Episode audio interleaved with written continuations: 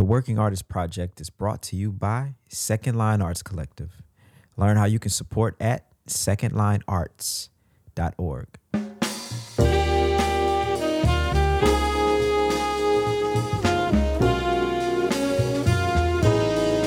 We're creating a platform for those who are curious, one that tells the story from the artist's perspective. Moments in time, captured from the innovators who are reshaping dance, music, theater, and the visual arts. This is the Working Artist Project. Good evening, ladies and gentlemen. Today is January 31st, 2022, and uh, we'd like to welcome you all to our latest episode of the Working Artist Project. Darrian Douglas, how are you? What up? What up, everybody? Welcome back to the Working Artist Project. Yo, Greg, I think today is episode 133, and we got a, a very special guest today, the one and only Jeremy Bean Clemons. And before we get him on here, I don't know if you're aware of this, Greg. I'm just gonna name some names, and you you tell me how many of these people you know. They all bad motherfuckers. That's Sullivan Fortner, Gregory Porter, Andy Bey, uh Stacy Dillard, Jason Moran. Like, bro, th- this shit is kind of crazy. Grady Tate. Those are the cats. Wow, man. It's like, I mean, you know, this I mean, all all kind of genres, all kind of music. And, and uh I'm gonna tell you before before we get moving here, you know, I used to watch Bean from afar because Bean reminded me of all the cats I heard, you know, growing up in Mississippi and then learning how to play in New Orleans. Cause Bean Bean plays music from a groove perspective always. You see what I'm saying? You you know, Greg, you know in New York, you may not know this because you see you in the you you down in New Orleans, but up here in New York, a lot of motherfuckers play, you know, floaty. You, you know what I'm saying? They play real floaty. They play like Real uh, Miles Davis's like ninth quintet. No, no, no. Don't even put Miles in it because Miles is always funky. But the, you know, some people it'd be, you know, it's a little limp. You know, like you you look at the audience and everybody's like doing a math problem. That's that's not Bean. You look at the audience, everybody dancing. You know what I'm saying? Um, so that's that's one of the things I loved about Bean, man. But you you guys don't know each other that much. But you know what, man? Without further ado, why don't we we get Bean, welcome Bean to the Working Artist Project. What up, Bean? Welcome. What's up, baby? What's happening? What's, what's good? You, hey, bro, you know I was stalking you, huh? Nah, I don't. I didn't know that. No, I didn't know that, man. yeah, bro, I was in the back, you know, taking notes, taking notes, man, get my lesson. you know uh oh, taking notes of what not to do. Yeah, before we before we got on, we was kind of talking about how you came up in the drum and bugle situation. And, and one interesting thing I read in your bio is that your grandmother actually, st- so she was a drummer. no, no. So you you know Oh. how she was the director of the drum corps. I see. Okay, Yeah, okay. but but my I'm a I come from a drum corps family. My my grandmother did march in drum corps. She marched in the American Woodsmen back back in the day. My mama marched, my sister marched, my my uncles that's right above me marched. That's it was uh, you know because growing up in St. Louis, drum corps was a thing oh yeah. especially black drum corps. That was a thing. And then, you know, I ain't have no intentions of really being a musician or a drummer. That's not. I was a, I'm still a nerdy math dude in a way, not as much anymore, but I didn't have, I didn't grow up saying, oh, I'm gonna be a drummer. Playing drums and being in the drum corps was just what, it was just part of what we did. That's part of the family. You coming through that, you know, my sister. My sister played trumpet. My mama played trumpet. It's that was that, that was or in drum corps it's called soprano, but that's what you did. That was part of being a Clemons. Hey, yeah, it's, I feel I feel re- I feel real ignorant right now, but can you tell me exactly what is drum corps? Drum corps is like uh well used to be old the lines are blurred a little bit now, but drum corps used to be like uh, a magnified marching band. There were no wood, there's no woodwinds. All the bugles used to be in the key of G.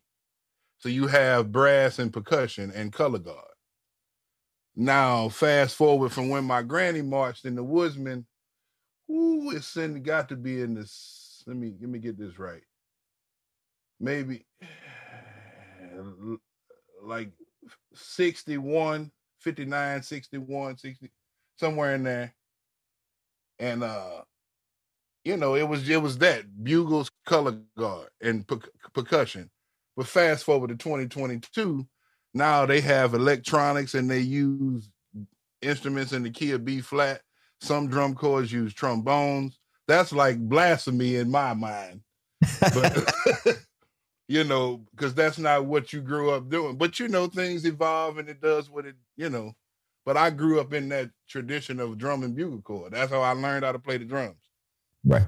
You know, Man, you know, it- it's funny because you know I'm from Mississippi, so the like the first band I ever saw, the you know marching band was you know the Sonic Boom of the South, the best band, the best swag band, a band period you ever heard. You know what I'm saying? oh well, my mama went to Valley. Oh, really? Yeah, yeah, okay, okay, cool. yeah, yeah. Oh, so you you kind of steeped in the tradition too. So like, Yeah, I know more about it now than I knew then. Okay, You know, she, you know, always used to tell me how big the band used to be. She's like, it was about 300 or something. I'm like, God. used to tell me about the trenches in the field. She said in Valley because they marched eight to five, and if you wasn't marching eight to five, you would step in the hole in the field. yeah, bruh. Because like you said, it's cultural. So like marching is kind of like a religion. You know yeah. what I'm saying? Oh Like, yeah, it's church yeah. in a way. Yeah, it's church. Exactly. it's the same, same. It's all, all that's the same thing, you know. Is there a difference between um, uh, this and like marching band, or what? What? How does that work out? I mean, it's essentially kind of the same, but it's you talking about. It's it's just a lot more serious, and it's not tied to a school. Most marching bands are tied to schools. Drum corps, it'd be people from all different schools. Some of them, you know, it'd be a group of them coming from this school, a group come from, or you know, or you by yourself. You know, it's just it's it's like a you know, it's like the best of the best. Usually, sometime go to drum corps.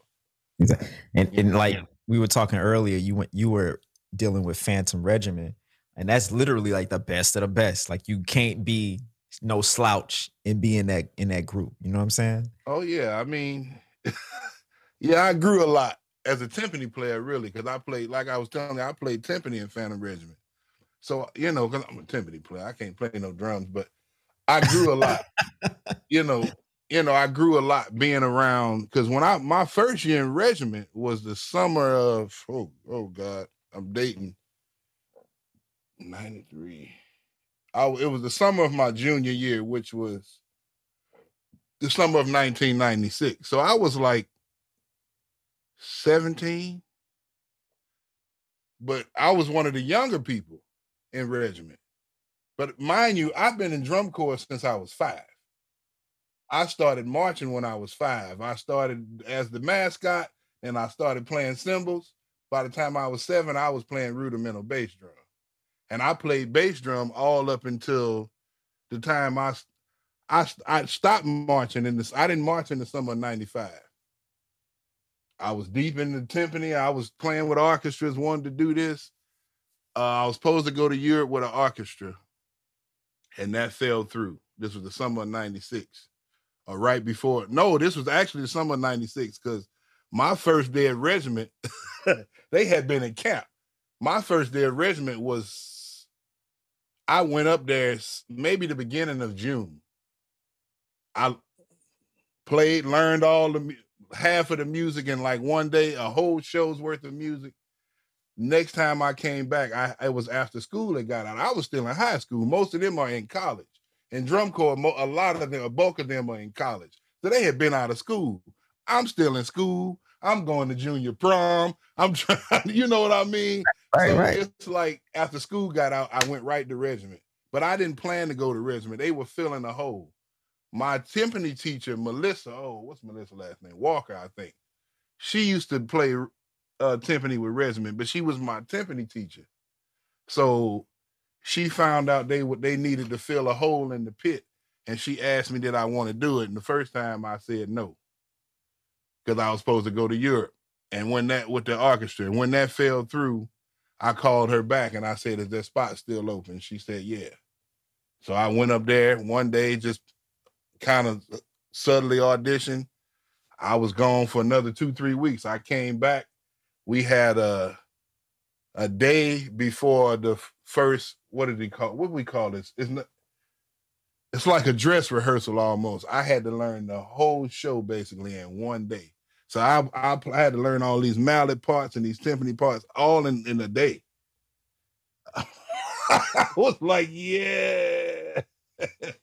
but I'm timpani player, man. I was really deep in the, you know, and then the drum.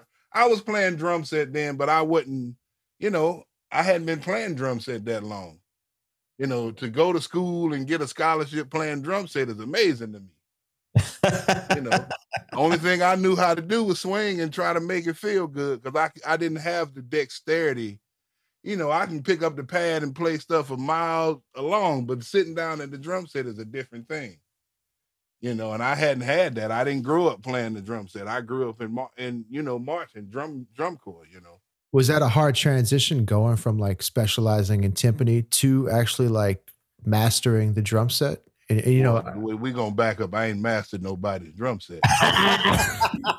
no, you know what's what's interesting too is like again, like having been a, a, teacher here in New Orleans, a lot of kids here in New Orleans, a lot of their musical experience is based out of like the the marching band tradition, and drum set is not actually taught in schools. So you know, it's a lot of times like I come in, it's like the first time these cats have ever played a drum set.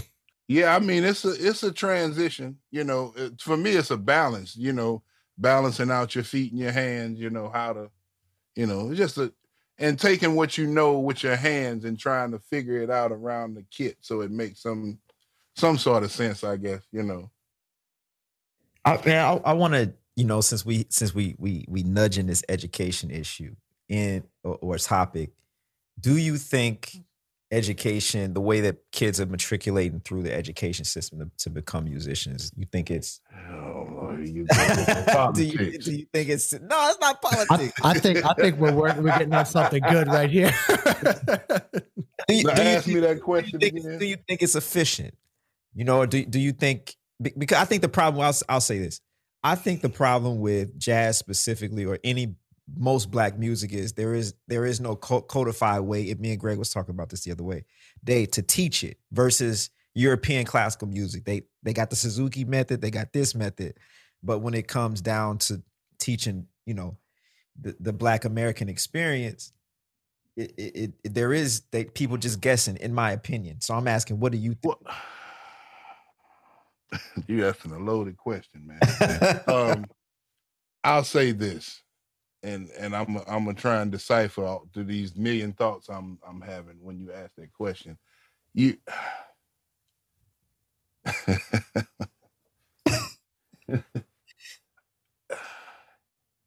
anything Western is, is black. When you talk about music,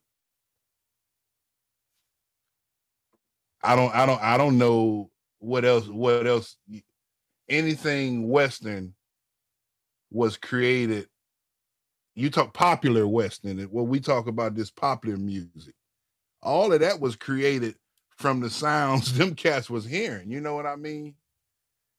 They grab first of all, you talking you they talk about language. It ain't just a daggone language. It's the sounds they were hearing. They ain't never heard these sounds. The air blow different on this side of the earth. Now, I'm being very serious. And you know that because when you travel, you understand what I'm saying? When you travel and you're in different countries, the air blows different. So it ain't just the words they were hearing. They first of all, they didn't know what they was talking about. Then they hearing this music and it's like, you know, what's that? What are these sounds? So you hearing these sounds. So you have all of this, you have it's like a bag of tricks you you gathering these things you, you can gather and then you putting them with what you are what what's left of what's really what's left of what you know. And then pop any popular music? Who? That's it. I don't i mean if you're not starting there and understanding that music in, in a popular genre you can we, we that's what we're dealing with the, the, all of these R and B and jazz and all of that comes from that because it didn't exist before. Not that we know of. If it's if it was, it, it's undocumented. But all of that stuff comes from the combinations of what people were hearing. Picking up these instruments, trying to make a sound out of something. Every everything. I ask you a random question. Okay. You from Mississippi? I'm, fr- yeah, I like the way you said it. That's, that's Oh. exactly oh, oh, oh. oh Lord, here it goes. I'm- Do they eat fish and spaghetti on Friday? People that they definitely eat some fish and spaghetti. You know, I personally don't like spaghetti But- with my. fish, But you know? most people don't understand that. You know why? Because of the traditions. I'm saying that what there's something called High on the Hog, this thing on Netflix. oh yeah, It's yeah. a I documentary, and I watched it. And you know, they were talking about fish and like a tomatoey pasty and pasta type of thing. And I said, Oh hell, wait a minute. That's fish and spaghetti. Talk about what they used to eat and these flavors that they're pairing together. You know, that's like yams. Yam ain't no sweet potato. Yam is a thing, it's of its own. Yam is its own thing. But we call them yams because that's the closest of what we could find to the taste we had used to. It's the same thing with the music. You're trying to, you're creating something. You, the creation comes out of you. You can't take away the ancestor. It's always floating somewhere behind you, or on, or, or amongst you, I should say. So you're trying you remember you're trying to remember these flavors and these colors and these rhythms and all of and then you you know you you combine that with what's what's around you and you got you you know you got where we at now 2022 all of these different flavors and folks you know I, I don't know I don't know where folks say the music started and nah it's it's it's there. It had how did it not Yeah, I, I I think, and I'm I'm gonna let Greg get in on this too. I I definitely agree with you. You know, we the music came from, you know, from Africans coming to America. I mean, all American music. I always tell people, all American music was born in Congo Square, in my opinion.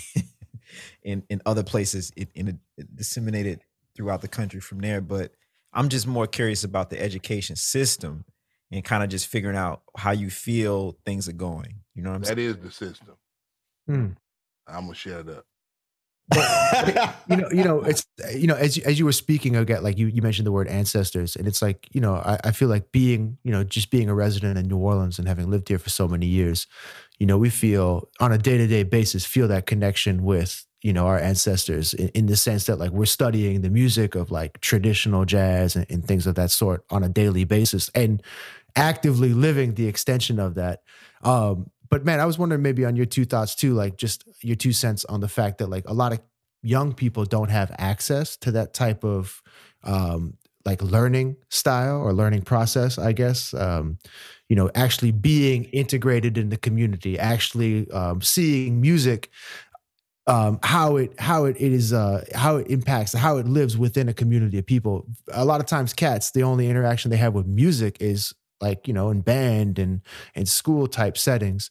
Is is it possible to still play music in like the Black American tradition if you're not learning in that way, or how, how do you feel about that? I, I, I don't I, I almost don't really understand your question hey Matt, can you play this music from a book?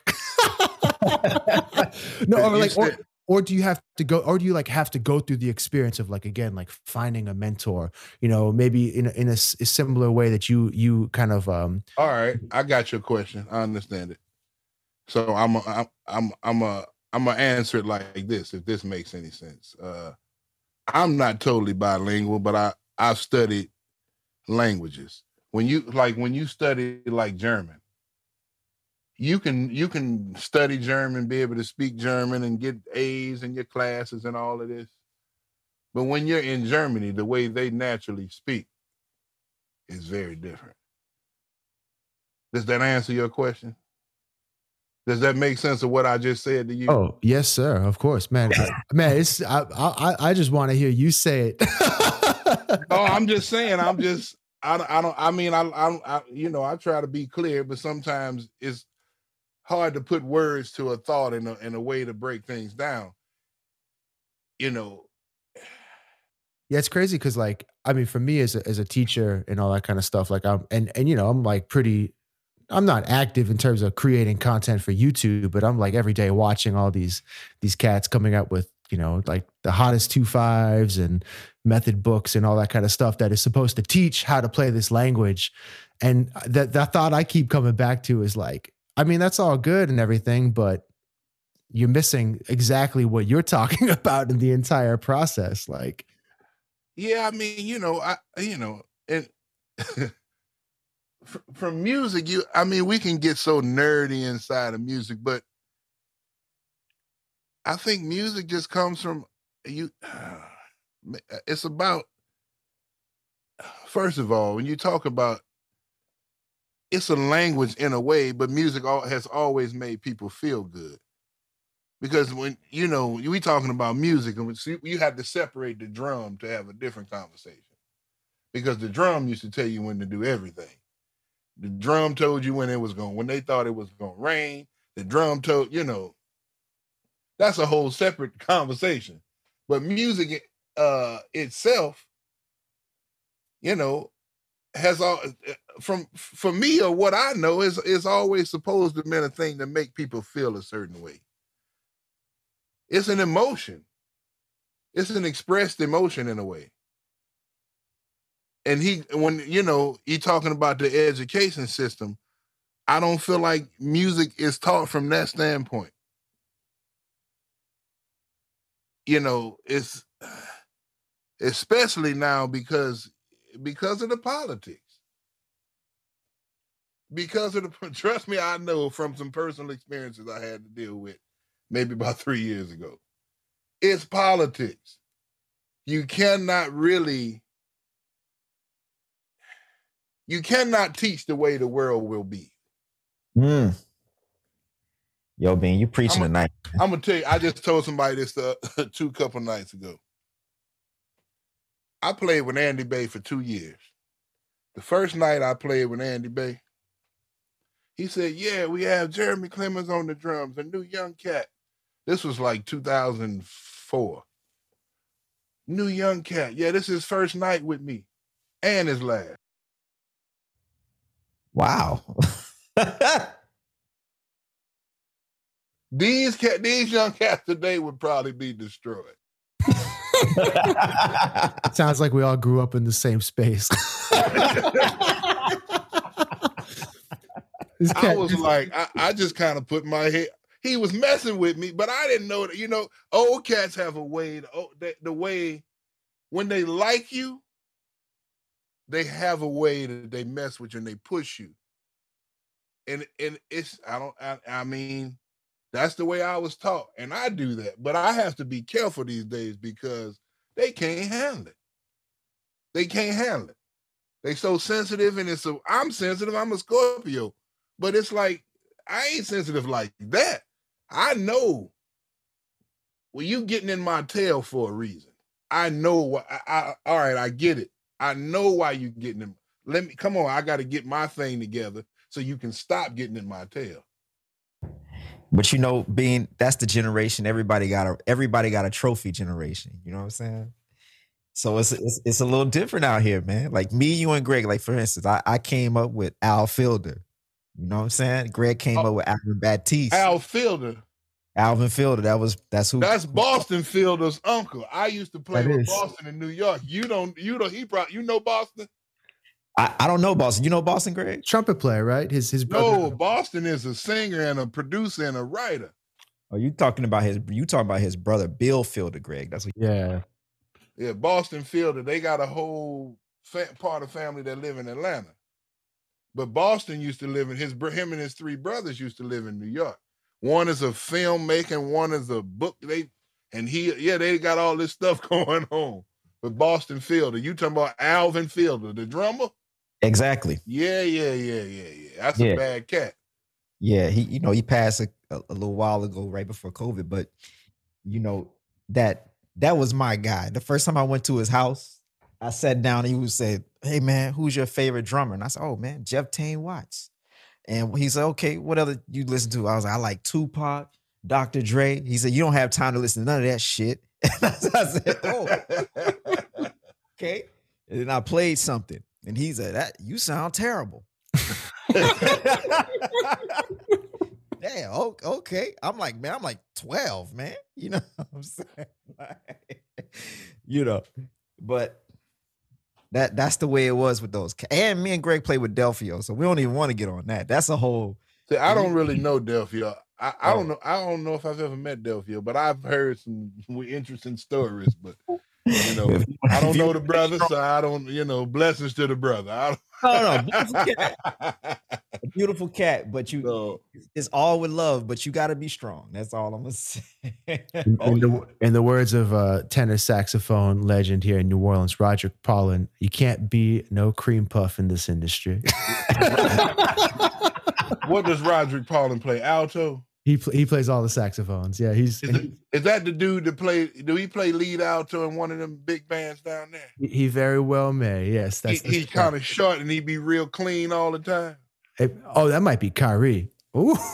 I saw I saw a cat. I was I only been to New Orleans once, and it was January of twenty. And I went by Snug, and it was a cat playing lead alto, and everybody else had music but him. oh yeah. And he played the whole gig and knew the whole book.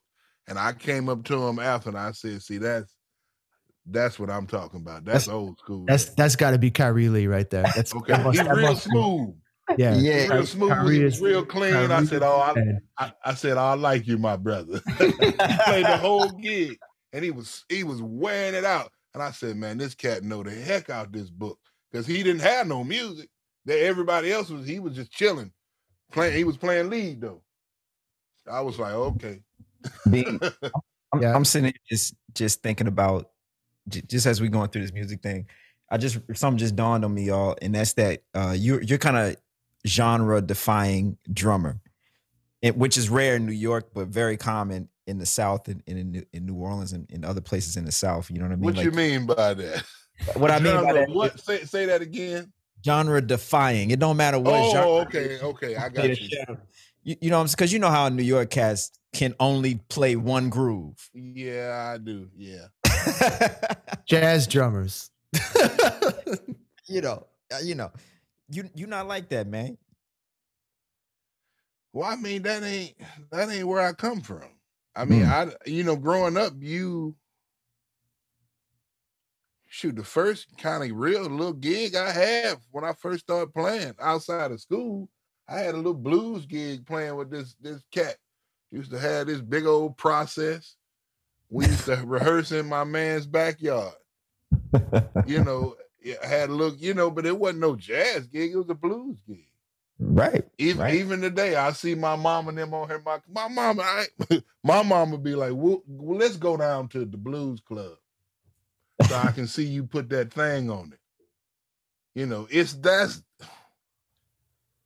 when I moved to New York, it was very interesting because coming from the Midwest, I mean, to me, even Mississippi, that's still in the line. You you see cats work a lot, but you see them in different situations. Mm, You don't just always see them playing with this bebop quartet. Uh, I mean, you have some cats that only do that, only play in the blues bands, but you have a lot of musicians that do a lot of different.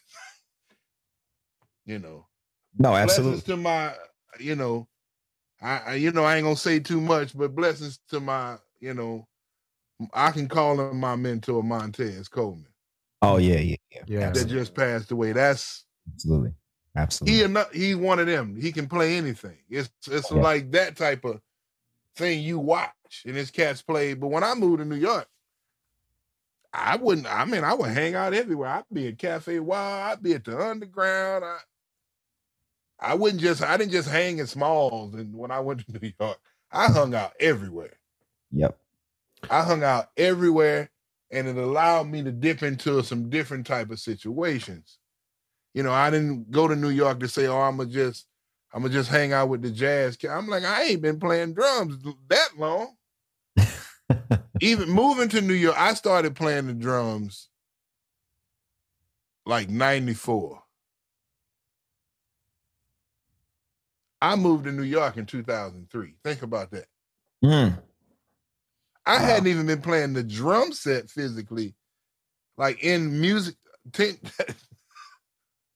I'm like, man, I'm. I feel like I'm still getting it together.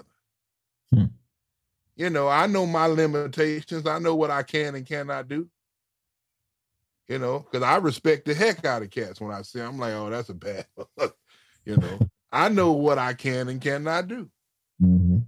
you know I did a podcast for some what is them that that thing called the drummers resource. Yeah. He was at, I'm like, man, I'm I'm I feel like I'm I know I'm a musician, but I know it's some cats that play the I mean, you know, I know musically I can play the drums, and the way I play the drums is the way I play the drums. But when we come to like the technical part of the drums, it's, it's some cats that can sit down. I'll be like, how you do that? How you make your foot do that? right. You know what I mean? So I don't, you know, I'm I'm I'm never a fool. I don't I don't I never walk around like that.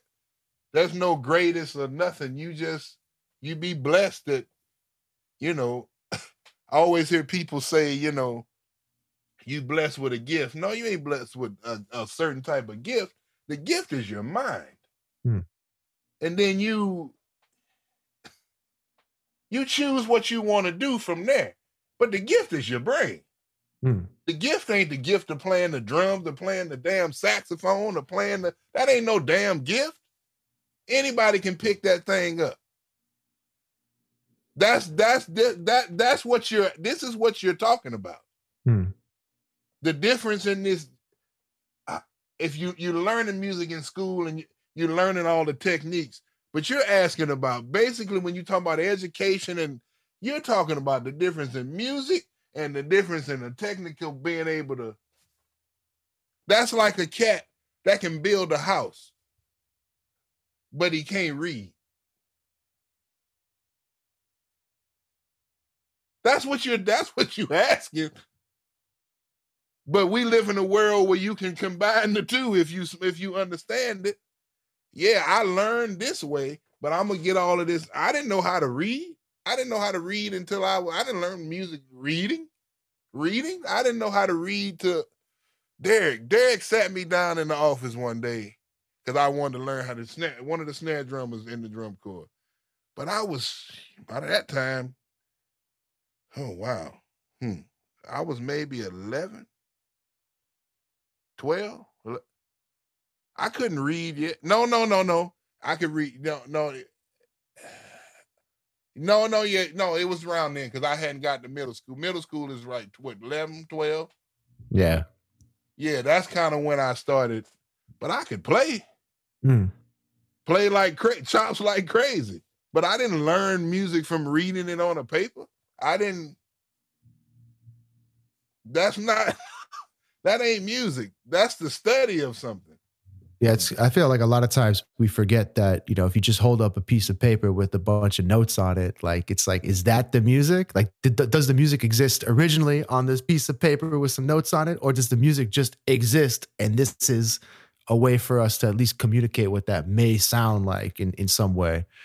And that's Oh, that's, that's lost. Now- now let's now let's put a pin in that. I can read. I got a stack of charts and i got to go out with chris brown i mean keith brown. I have a st- stack of charts in front of me. I can read but that ain't the music. That ain't that ain't it. So we going we still tap we still tapping on what you originally asked. Yeah. do you do you do you have to be around this experience yes you have to experience it to really understand what it is And that, it's such a good point too, because again, like the page, the, the sheet music or whatever book is not going to teach you what that feels like. It's not going to teach you what it sounds like. It's not going to teach you what it looks Mhm. like. And it's just like I appreciate those experiences, like I had, you know, again with my mentors when I was younger, when we were just playing a tune and they're like solo, and I'm like, what the fuck do you mean solo? Like, it yeah that like, means just yeah just play play, just play. just play And then, then it's like a couple years later, then you start dealing with maybe the theory and like actually like what you're playing. But yeah, just getting in touch with that core. lead with your ears Let your- Yeah. what do you what is it that i hear Hmm. you know what is it that i'm hearing you know Right. am i naturally hearing this if this is it then what, what I'm I didn't glance at something. Somebody what my Clemons let the church say amen. All they in the comments. oh yeah, yeah. They, You got a fan club. You got a fan club rooting you on right now. Oh, comments is, Lord. is blowing up. Everybody listening to the podcast later on, the comments is blowing up. You have to find it on YouTube if you want to get in on on what's happening. hey, Yeah, you- we should we should listen to some music, man, because I, I really Okay, let's I listen to the some track. Oh, All oh Lord. Let's- thank you, Greg. Yo, so everybody check this out. This one is I'm called. turning my video off while y'all listen to music. now you're gonna make me shy. I don't think you got a shot bone in your body. That ain't true. But but dig this next tune, y'all. It's called Junkie. Here we go.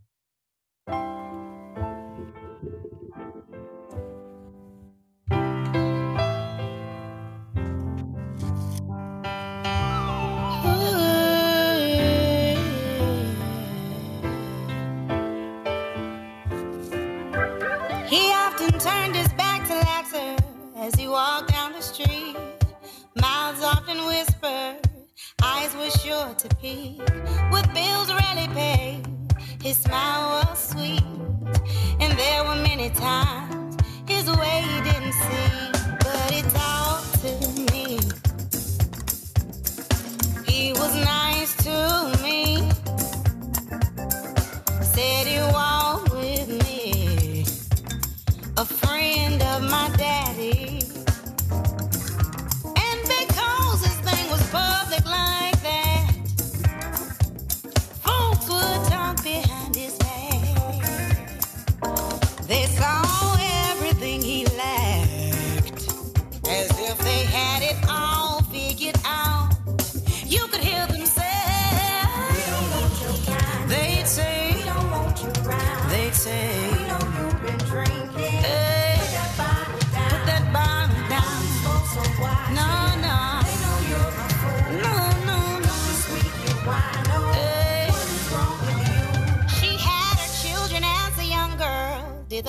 Best she could.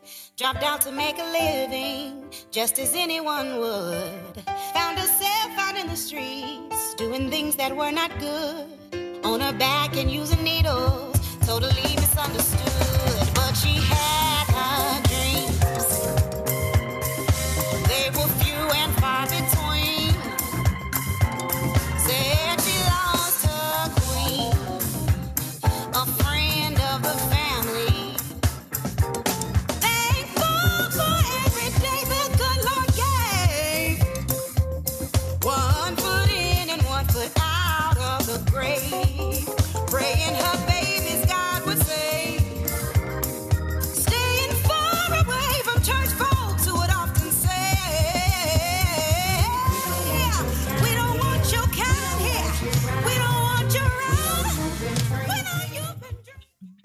We can't let them. We can't. We can't give them the whole track, man. They got to go out there and buy that record, man. These folks out here, they trying to get it for free, man.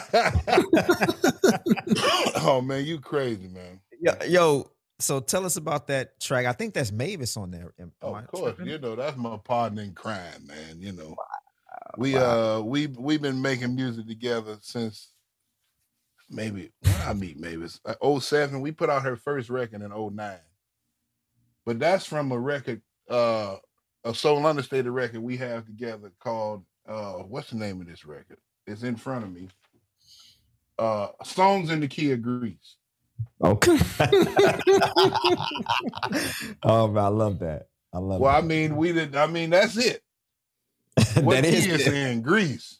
you know, you know, it's just, just that thing. But you know, that's that's our that's our band, and you know, we we we've been at the me and Mavis been at this thing with Soul Understated for for a long, long, long time now, over a decade. Wow. You know, we quietly are working on another record. You know, I don't know if anybody has counted us out the game. But we we but that last record is that's on Shanachie and the, you know the label record label Shanachie. Yeah, yeah. Same record label was Maysa and what's the what's uh what's the girl woman name? Her and D'Angelo used to Angie Stone and Yeah. Wow. yeah, Okay. you know so but you know we quietly working. Selfless plug for the folks in North Carolina. We got a date on February 25th it just came through. We playing in some club in Durham, North Carolina, uh, called 919 on February 25th. Shameless plug.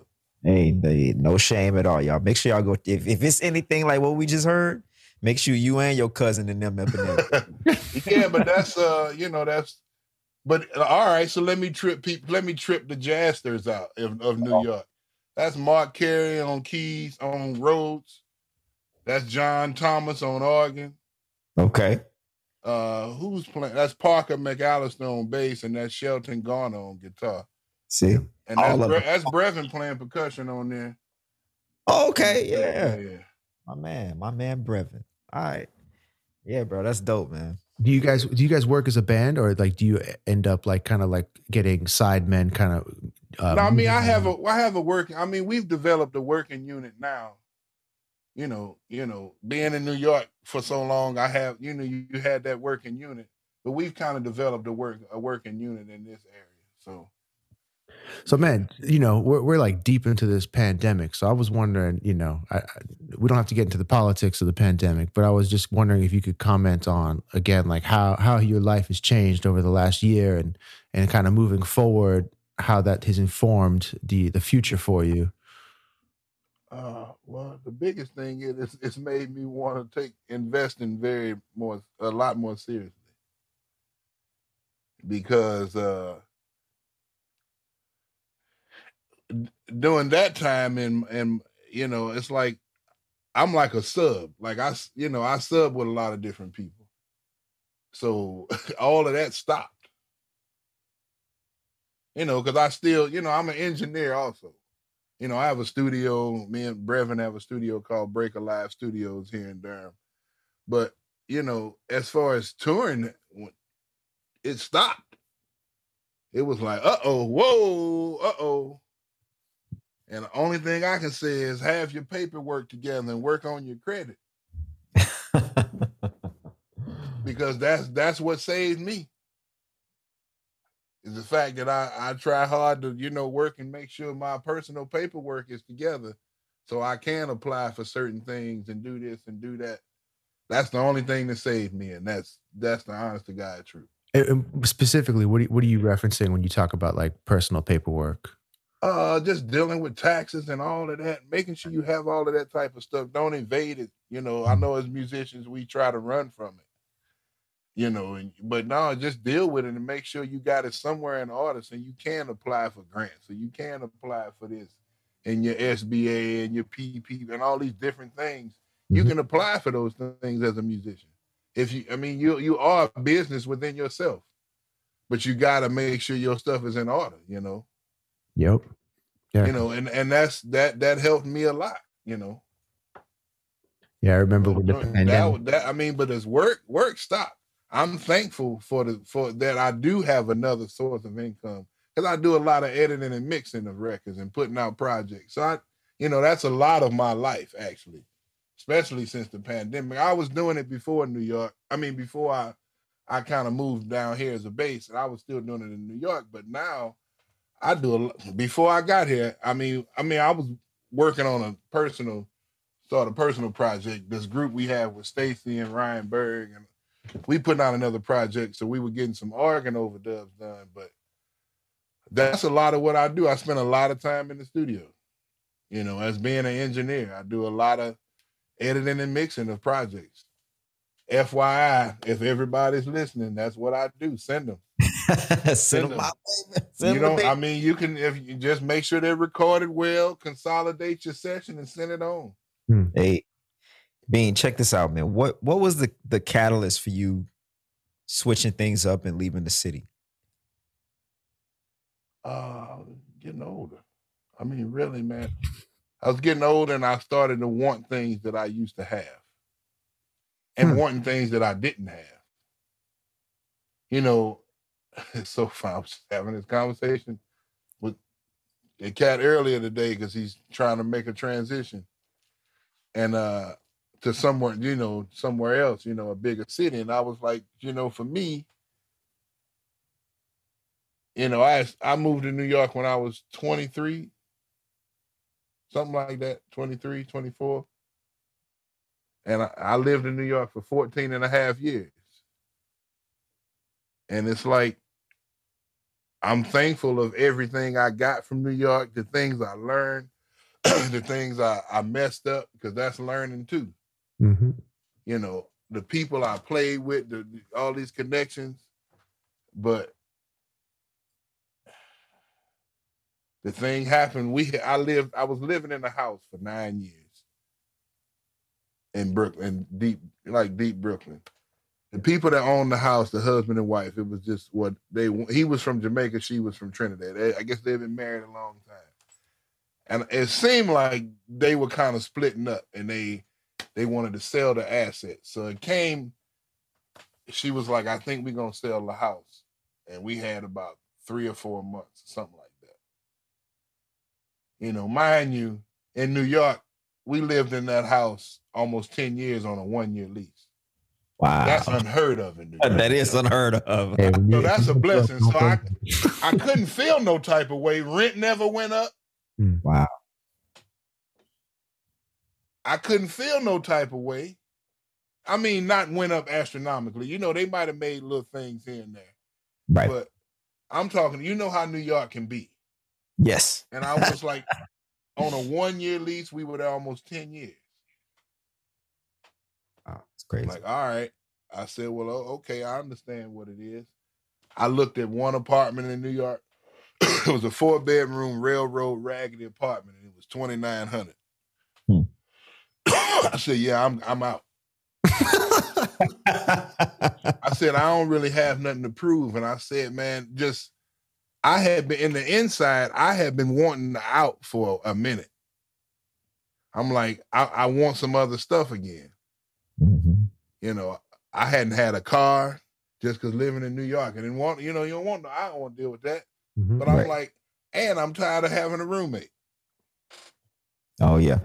Living in New York, if you're gonna live somewhere halfway decent, and if and you ain't uh a millionaire, you at least got one roommate.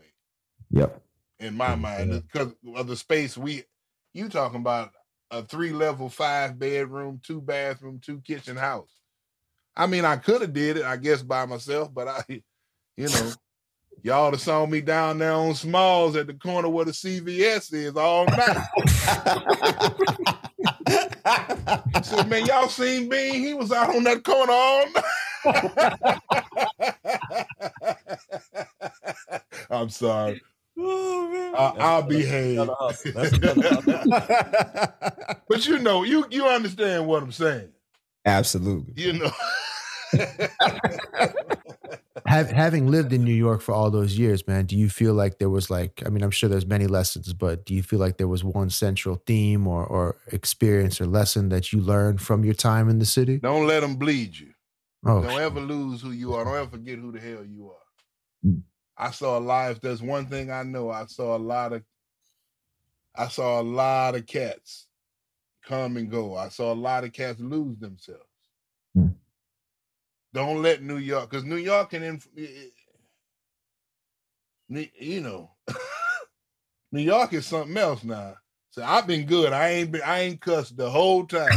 But I was just about to say, You can cuss. Go ahead. no, I no, no. See, my mama watching. She Oh, okay. All right. All right.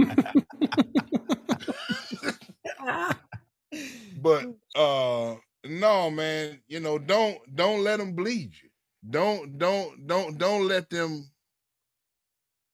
don't let them take away who you are and don't let nobody take away who you are you know i'm so glad i didn't come to new york as an 18 year old and go to college there by the time i came to new york as a as a man I I I was generally wanting. I kind of knew in a way who I was in a way. It wasn't like I'm 18 trying to figure out. You know, no, because I almost left, and I was like, man, I don't know if I want. I I don't know if this is what I thought it was. But I just I stuck it out. I stuck the grind out. That's definitely something that I respect for uh, a lot of cats who live in New York. Uh, the one, the ones who haven't been bled out, I definitely feel like a lot of the cats are very uh, have strong personalities. Are very um, they don't they don't uh, let bullshit waste their time. And I feel like after, you know, 10, 15 years in a city like that, you you you really have to get in touch with who you are and not let anything deter you from that. And so that that is a a very, very, very invaluable, important lesson. Oh yeah. Cause you grow, I mean, you grow as a man or as a human, you know, you're growing, you know, you're talking about 23. I lived there from 23 basically to 38. That's, That's a long time, and that's that's an important time in a man's life too. You know? Ex- uh, there we go. Yeah. Yeah. So you know, it was that creeping up on 40. I'm like, yeah, man, I don't know if I want to roll into 40. I love New York.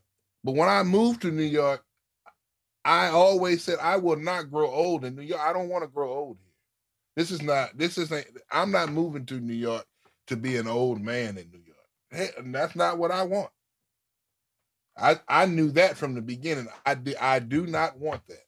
So I will not grow old here. Period. When how that's gonna shape and when it's gonna shape and but I don't want to be no old man living in New York. Uh-uh. First, no. In New York City? Yeah, it's, I feel like a lot of people lose touch with the fact that, like, you know, everyone moves up to New York with these grand dreams and aspirations to, you know, be the best at whatever they do. But man, you touched on something that's important. It's like we're still humans, we're people, and you know that that that life development is something that is happening whether we acknowledge it or not. And we become so fixated in uh, whatever we're doing, we can forget about that a lot. I just read one of the comments and it's very true. When I moved to college, my granddaddy told me, my granddaddy old school, my granddaddy from what they from Greenwood? Green no, they from they from Mississippi. They from Greenwood is in Mississippi. but I'm trying to Up think in, of- the, up in the, they, they up in they up in the Delta.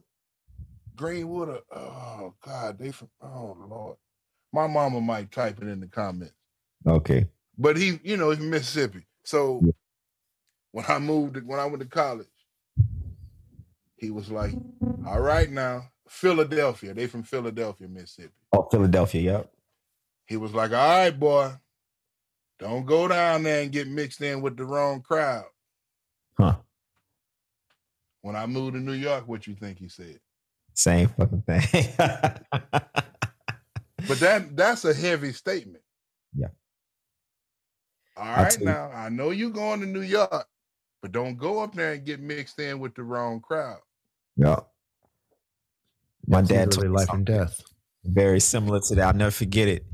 One time, my dad just pulled. When I was about eighteen and nineteen, he said, "Let me tell you something, man." He said, "You've never seen a millionaire hanging out with a homeless man."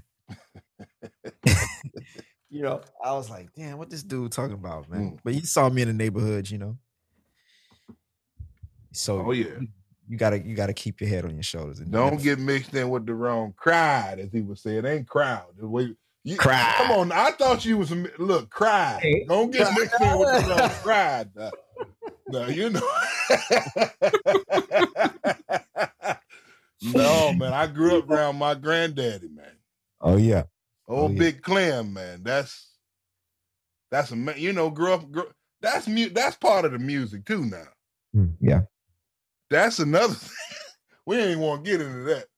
It's weird for me, like growing up around musicians that don't know how to do nothing. Huh, Mm. bruh. All they know how to do is play an instrument. Come on, dog. I mean, Not- I'm like, man, you don't know how to paint a house or work on a car. Or, Bean, don't get me started. I'm like, you don't know how to do nothing. I'm like, being a musician is just a, a part of who you, you know. I'm I'm not a musician. I am me. I'm a mu- being doing that is just a part of who I am. Right. But Right. I'm like, that was dumbfounding to me. Hmm. I'm like, you don't know how to change your oil? What?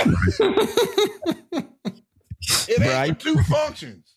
Bruh, I used to cut. My grandma lived in the country. In the country, Greg been there. The country, acres. talking about acres. My grandma gave me a push more. My mama would drive off. You see, you got to cut all ten of them acres with this push more. You finish. My grandma give me five dollars and a glass of water. See you in two weeks. Ooh. gonna paint the porch. To two weeks, we painting the porch. Ooh. I love my grandma. I call her. You, I call all the time. Thank her for that. You know. Oh yeah, that's uh, that ain't. Yeah, I mean, I don't know. It's it that, that those little things were very interesting to me when I moved to New York. Yeah. Not all. It was those things like that. It wasn't so much the musician and you how you play and you get to know cats. You'd be like, oh, I don't know how to do nothing. Mm-hmm. So, well, you because know, because jazz is a privileged music. It has become a. but it ain't a privileged music. That's the become that that is the problem right there. It is Yeah. not a privileged music. That is not where this music comes from. It's not where it comes from, but where, it's where it's at because of the system. See, now there you go. That, that- I guess that's what it is. Yeah. Yeah, yeah, Yeah, yeah, dude. man. That's this music. I mean, every everything, everything new was hated, and and even the way Mahalia Jackson sang, people didn't like it. Hmm. You got everything that was innovative and pushing the boundaries. The, the masses usually didn't like it. They didn't like Bird. They didn't like Train. When Train started pushing them in the, the envelope, what, Elvin quit the band. People don't talk about that. well, That's where Ra- Rashied. That's where Rashied comes. Elvin quit. Train didn't fire him. Elvin quit. He was like, because he don't. Ah, yeah, you know, I don't. I didn't really know where John was going. Yeah. you know, when you hear him talk, he was like, "That's just I didn't know where he was going." yeah. But everything, you know, I I don't know, man. It's like everything uh that should be educated, educative, I should say, is usually ragged upon. So now we have this education system that exists only inside of, you know, this little. And if you step outside of that, you're like this radical rebel and this. I don't know. I I mean I, I I don't know what to do with that. I mean I don't. People ask me all the time why you don't teach and why you don't. I said because they would they ain't gonna let me teach. They ain't gonna let me pass this information the way it's supposed to be passed. I said you're gonna have to if you're gonna get it from me, you're gonna have to just hang out with me or do because they not gonna let me teach nowhere. I live five minutes from the school I went to. Mm-hmm. Ain't gonna let me teach. I didn't have I didn't already dealt with it. I gave a workshop, said one wrong thing. One of the, the the students wrote a letter to the dean. Oh my god. Greg, calm down, Greg. Greg, about to... They wrote a letter to the dean. Oh man. I'm like, they they ain't gonna let me teach. They ain't gonna let me teach the way I was taught and the way the tradition has to be passed down. So mm-hmm. you really understand what it is. But, Absolutely. You know, I'm all right with that. I don't, you, y'all do y'all thing. I, you know, I don't know, but I don't feel like I, I should give false information to somebody. I'll I'll let them do that. I mean, you know, coming back to music and things like that, it's just such an unfortunate reality in today where, like, again, what you're saying, someone who has a wealth of knowledge through experience and, you know, it does not have the opportunity through an institutionalized setting to pass that down. Cause it's again, it's like, man, you got to get the, you got to, you got to jump through the hoops for them to let you into the building to teach the way that they want you to teach. And and you know it's like that's again like one of the the the most important parts about and, and one of the things i think it's missing from education in general is like again the teachers don't have the experience and the lifestyle mm-hmm. associated with the field that they they preach about you know and it's like school is this weird place now. I mean you know being a Oh, teacher in the classroom every day myself right now it's the kids the kids are running the the asylum Oh yeah. yeah, it's it's it's very interesting, man. It's it's a very interesting playground, and it's like, all right, okay. I don't know what to do with that, but I'm just keep doing what I'm doing, you know. But it's Look, it's, uh, it's interesting. you you stay on your path, man. It- it- it- the greatest tragedy, like Greg said, is that you you can't be in there giving them what the real shit. I'm gonna go ahead and say it. I'm sorry, your mama listening, but I'm just gonna go ahead and say it. look, look, Bean, we're gonna we're gonna shut it down, man. We appreciate you coming. Before we go, we do want to give you an opportunity to tell everybody where they can buy the latest recordings. They can link up with you in your studio and, and everything else you selling. You Uh-huh. probably sell hats and glasses and all kind of stuff. Oh yeah, I sell stripper poles and no, I'm just, I'm just talking junk. Uh, uh, so you said records. That record is called. It looked like this. Here you go. Oh, I can't see it. Oh, my camera won't let me do it. There you go. Something like that. yeah. But it's a record called On the Show. No, that's the record before that. Songs in the key. Songs in the key of Grease. It's probably on Amazon. It's it's back up on Spotify. It's back up on what all these platforms. Soul Understated, Soul Understated featuring Mavis Swan Poole. You'll find it's about three or four records up there, and you'll be able to find them. Studio wise, have a studio called Break Alive Studios here in Durham, North Carolina, with my partner Brevin. You can Google us or you can reach out to us, you know, separately. Band wise, we have a show, Soul Understated, on February 25th at a club called 919 here in Durham. You asked me about something else. What am I doing? I'm producing. I'm finishing a few other projects. I'm finishing Al Strong's record. Uh, I'm fin- finishing Colin Williams' record. Uh, somebody else's record. Oh, I'm finishing the C4. That ain't gonna be the new name of the band. The band with me, Stacy and Berg and Craig, and we got a bunch of special guests like Marquis Hill on the record. So I was wor- working on that. You know, that's what I'm doing day to day. A lot of days I'm in the studio. I I'm about to start shedding tonight for real, and tomorrow I got to play with Keith Brown all week. I got to Nice. go to Knoxville to play with Keith Brown on. I'm leaving Wednesday, so I guess we play the rest of the week. So that's what I'm doing. You know, just being a musician. Okay. Oh, we offline. No, we going. We still going. Oh, okay. I ain't. I look like we was offline. All right, but yeah, I don't want to talk too much, man. Yeah, so y'all go check out Bean and uh just just hit hit the Google and find him on social media. And uh if you if you were you know producing or recording a record, maybe you need to go down and, and deal with Bean or send it over to him so he can Oh yeah, mix it. just send it over.